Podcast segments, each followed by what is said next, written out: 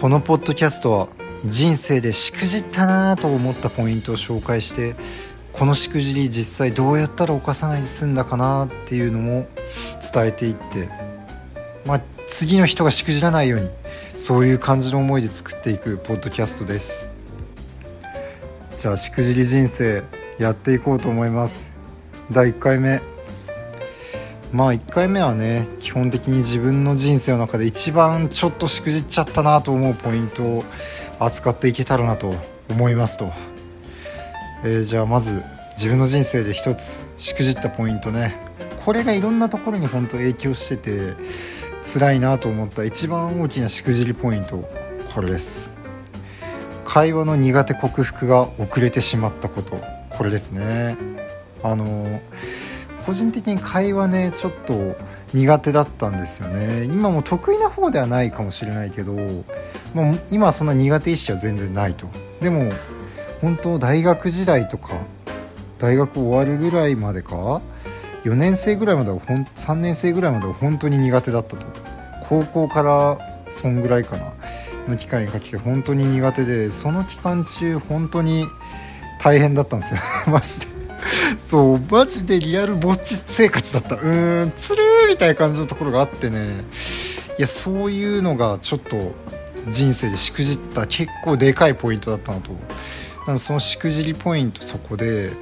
どうしたらしくじらずに済んだかなとかなんかそういうのも含めて話していけたらなと思います。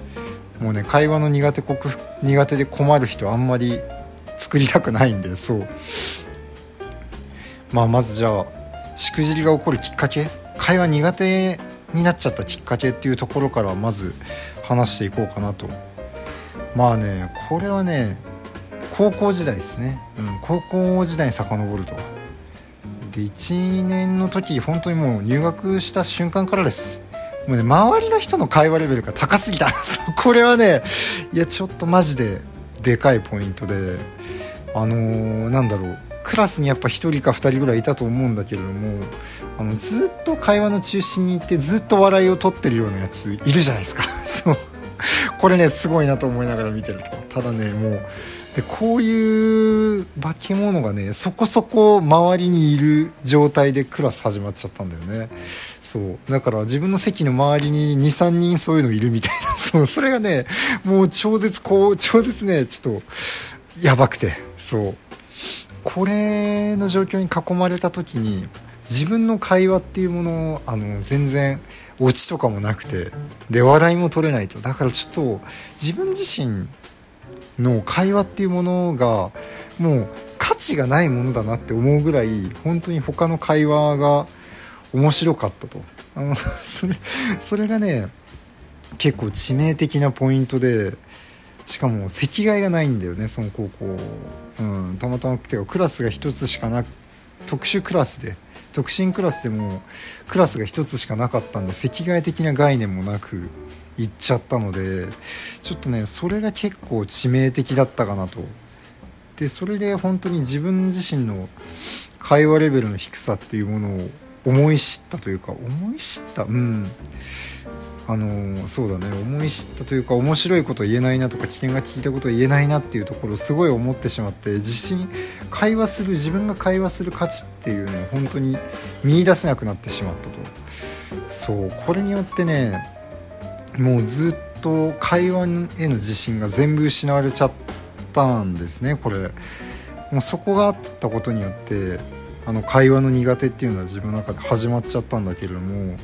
まあ、それがこのしくじりが起こるきっかけだったかなと。でそうだね。ほんと高校時代もあれだったし大学時代もまたひどくなひどかったなと。い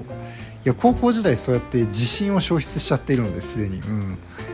大学時代ってもうあのサークルとか部活とかいろいろあると思うんだけどあとクラスクラスっていう概念も一応あったし。ただこういう会話の苦手意識があったので致命的な結構苦手意識苦手意識っつうかもう自分がしゃべる価値ないと思ってたんでもうそのレベルだったのであのー、あのそうなんだよね。会話が存在する空間が全て怖いなっていう感覚だったと。だから部活とかサークルにも参加できないしかろうじてバイトだけはねあのお金必要だと思うしなっていうことで頑張ってやってた。頑張ってやってた。うん。そこでもうまく会話できてたかはあんまり自信はない感じであったしうん。てかまあ、うん、思い出す今思い出す。そんなにうまくはできてなかったな。うん。そういう感じですごいね大学時代もひどい感じになっちゃったんだよなと。それがもう一番のしくじりでしたねと。いやそういうのがあってあのー、自分の人生結構会話が本当苦手だったなっていう期間がすごい続いてしまったんですよね。これが自分の人生の一番大きなしくじりですね。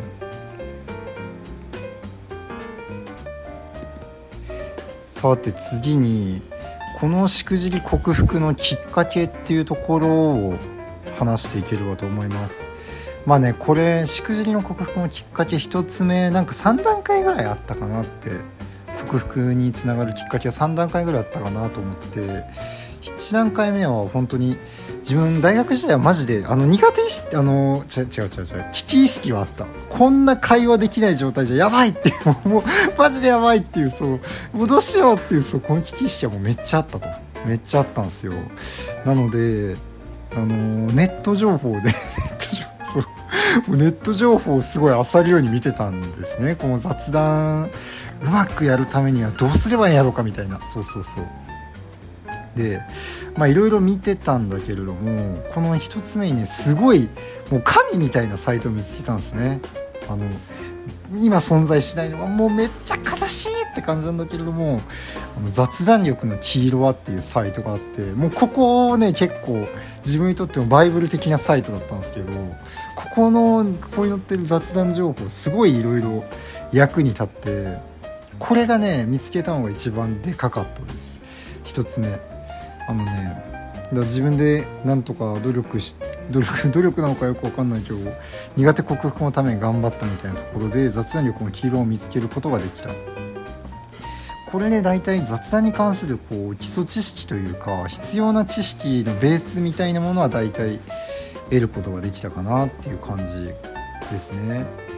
そうそこに載ってた中でやっぱ一番でかかったのは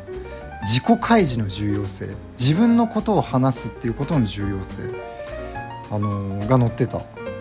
これがもう本当に大きくてあのねいやこの会話苦手がもし会話苦手だなと思ってネットで情報を調べまくったことがある人だったら共感できる。もう超リッチだね。超リッチなあるあるでしかないんだけどそうそうそう。細かすぎて伝わらないモノマネぐらい細かいんだけどいや本当にねあれなんだよね。これ調べまくってる人は多分こあの会話上手は聞き上手っていうのをめちゃめちゃ見てる。もうマジで見てると思う。でもでそれが本当に結構大量に情報として入ってくるから聞くことが正義なんだみたいなところの印象ちょっと勘違いすると思っちゃう。勘違いっていうか多分あの人によってはそう思うこと全然あると思う。自分はそっち系だったんだけれども。だから基本的に自分のことを話すんじゃなくて聞くっていうのを会話では最も重要なんだ。メインはそれなんだって思っちゃって質問ばっかしてたりとかなんかそういった状態に陥っちゃったりしてた頃もあったと。うん、これがねまあ致命的にダメなんだよっていうところが分かったのが雑談力の黄色を見つけた時ですね。そう。これがねこれが本当大きかった、うん、これが分かっこれが知識としてちゃんと自分のことを話すっていうことの大事さ。自己開示って言われるらしいんですけれどこれが分かったのが一番でかかったです。これがね克服のきっかけの一つ目ですね。でまあ2段階目はあれかな。基礎知識こういったサイトをいろいろ見て覚えてから、まあ、就活の場とかでグループワークとかがあったんですね、まあ、こういう時になんかいろいろとそういう知識を踏まえて、まあ、就活の場ってグループワークとかでも何でもグループになってもねあの別にそのその後ずっと会って話したりするわけじゃないので1回だけのチームだったりもするんで、あの割と自由にチャレンジできたわけです。あの そこで失敗しても別に何も今後痛痛くも痒くもないので人生中は。なのでグループの会話とか実践しては馴染める。あ案外これやると馴染めるかもねみたいなところが徐々に分かってきて会話のあこうしていけばいいんだねみたいなところが徐々に分かってきてこれがあの苦手克服につながってきた感じですね。だからこれが2段階目かなと。でまあ3段階目はあれかな4年生以降の研究室自分は理系だったの研究室配属になったんですけどえっとその中ね自己開示の神みたいな人がいたんですよ、自己開示の神みたいな人がいてそのやり方がめちゃめちゃうまいと自己開示の。でこれがあのその人を見て初めてあ自己開示をするとあのこんなすごいことになるのかっていうかあのその人多分研究室の中でも一人を争うぐらい愛されてたと思うんですけれどもそういう状況を見てあ自己開示の効果みたいなものをすごいねあの体感で見て分かったみたいなところがあって体感できたなっていうところもあってそれで自己開示をした方がいいんだなっていう知識だけじゃなくて本当リアルリアルベースであの分かったというのが3段階目かなと。こ以降さらに自己開示はもうちょっと力入れるしあと得意になってきたかなっていう感じですね。こうやって実際自分のことを今話してるのも自己開示にあたると思うんだけど、まあ、こういうのももともとは全然苦手だったけどまあまあこの基礎知識得たりとかそういう人の様子とかを見てこうやって自分のことを話すっていうのが結構簡単にできるようになってきた、まあ、こういうのがしくじり克服のきっかけみたいなところになってきたかなと思います。じゃあその実際の原因分析っていうところ今回しくじってしまった原因分析っていうところをまずやっていくと、まあ、1つ目はノウハウ。喋り 喋り方にノウハウもクソもねえかもしんないけどそう。ただ自分にとってやっぱり自己開示が大事だよとかそういうのとっても大事だった。うんマジで。とっても大事なノウハウだったんでそういうノウハウを知らなかったよねっていうところ一つ。あとは実際ノウハウしててもそれを練習する場所分かんなかったよねみたいなところも一つ。でまああとは3つ目自信なくしちゃったことかなと。まあその3つがやっぱり会話の苦手克服があんまりできなかった原因の理由なのかなと思ってます。まあねこの自信なくしたことに関しては本当にねもうちょっと今もし聞いてくれてる人でそういう会話が苦手でみたいな人がいるならもう強く言いたいんだけどこの周りのレベルが高すぎるから自信をなくすってことはマジでしなくていい。本当にこれはこれはマジでしなくていいなと思っております。うん。あの単純にねそれは周りがレベル高すぎるだけなんではい。あの周りの会話レベルがおかしいこれって思ったらもうそれは大体おかしいんで そう。あの本当にねうちの周りはマジでバラエティ番組見てるような感覚だったから 本当に会話の周りがマジでもうあの高校時代もそうでした。大学研究室時代も実はそうだったんだけれどもマジでねバラエティ番組見てんのかなってぐらいもう、ね、笑いが起きまくるしあのツッコミやボケが飛び交いまくるしやばいんですよ。もうねなんであの常人離れしてんなと思ったらそれは常人離れしてます。はい。だからそんなにね自信をなくさなくていい。うん。常人離れしてるなって思ったらそれは常人離れしてるで大体、うん、これはもうね強く言いたいなと思います、うん、やっぱりそうだね。原因3つあるとするとあのノウハウ足りなかったよっていう1つと練習ノウハウしてても練習する場所をしなかったねみたいなところとあと自信なくしちゃったこと。この3つかなっていうところですね。でまあこの原因を踏まえてまあこのしくじりをねもうじゃあ自分だったら犯さないためにどうすればよかったかっていうとまあでもノウハウっていうところはこれ雑談力の黄色はっていうところがもしあればもうそこ見ようって伝えるだけで十分良かったんだけれども今なくなってしまいましたと。でも実はもうあまりにもそのコンテンツ良かったしあと自分自身がやっていく中で気づい会話の苦手克服していく中で気づいたこともあるんであのそういうのを会話苦手克服のための方法みたいなところをあの改めて自分でまとめ直したブログ記事があります。ブログ記事があります。もうこれに関してはね結構地味に時間をかけて作っちゃったのであのこれにかこれを見てくれれば大体必要なノウハウは自分が気づいたことは載ってると思うで他の、ね、自己開示が大事よとかそういうのも書いてあるしもちろん。なんでそこをねまずそこはあのポッドキャストの紹介文とかうんでも晴れるのかな？そう簡単に晴れるのかな？ちょっとポッドキャストの仕様がまだ分かってなくて 簡単に晴れてるかどうか分かんないですけど貼ろうと思いますので、まあ、ぜひそこを見てほしいかなと思います。これでノウハウのところはちょっと身につけてみてもらいたい。で練習する場所これに関してはまあうんあの世代ごとにやっぱ違うかなと思うけどもし高校生だよとか、まあ、中学それ以下だよみたいなところであればどうだろう。ここはもう本当に自分は苦手でずっと行っちゃった期間なの何も言えないところもあるけど学外のコミュニティとか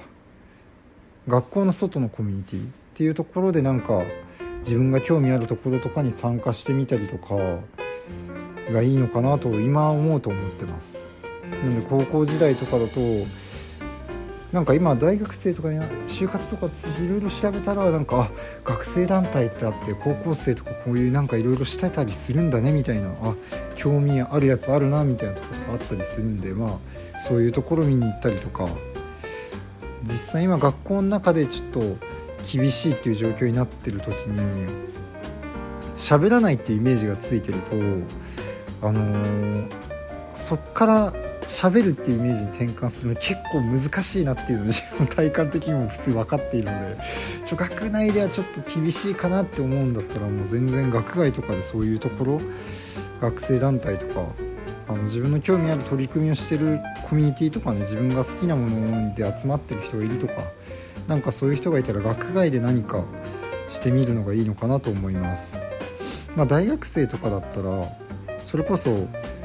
サークルとかね部活とかの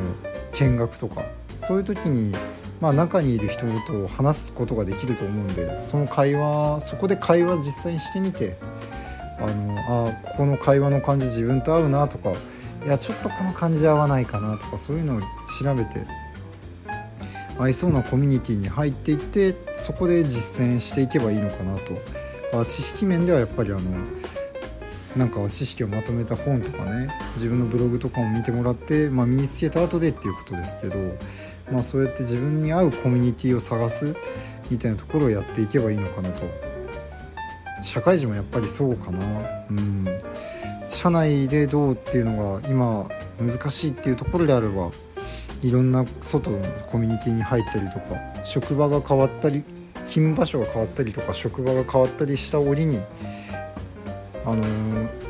ノウハウを見た後で実践してもらってそれで克服につなげていけると一番いいのかなと思います。まあ実際ね自分もいろいろ克服をしてきてまあこれが全然すごいとは言わないし全然すごくはないんだけど前の職場とかだったら今一旦自分辞めてしまったんだけれどもあの飲み会に誘われたりとかね今でも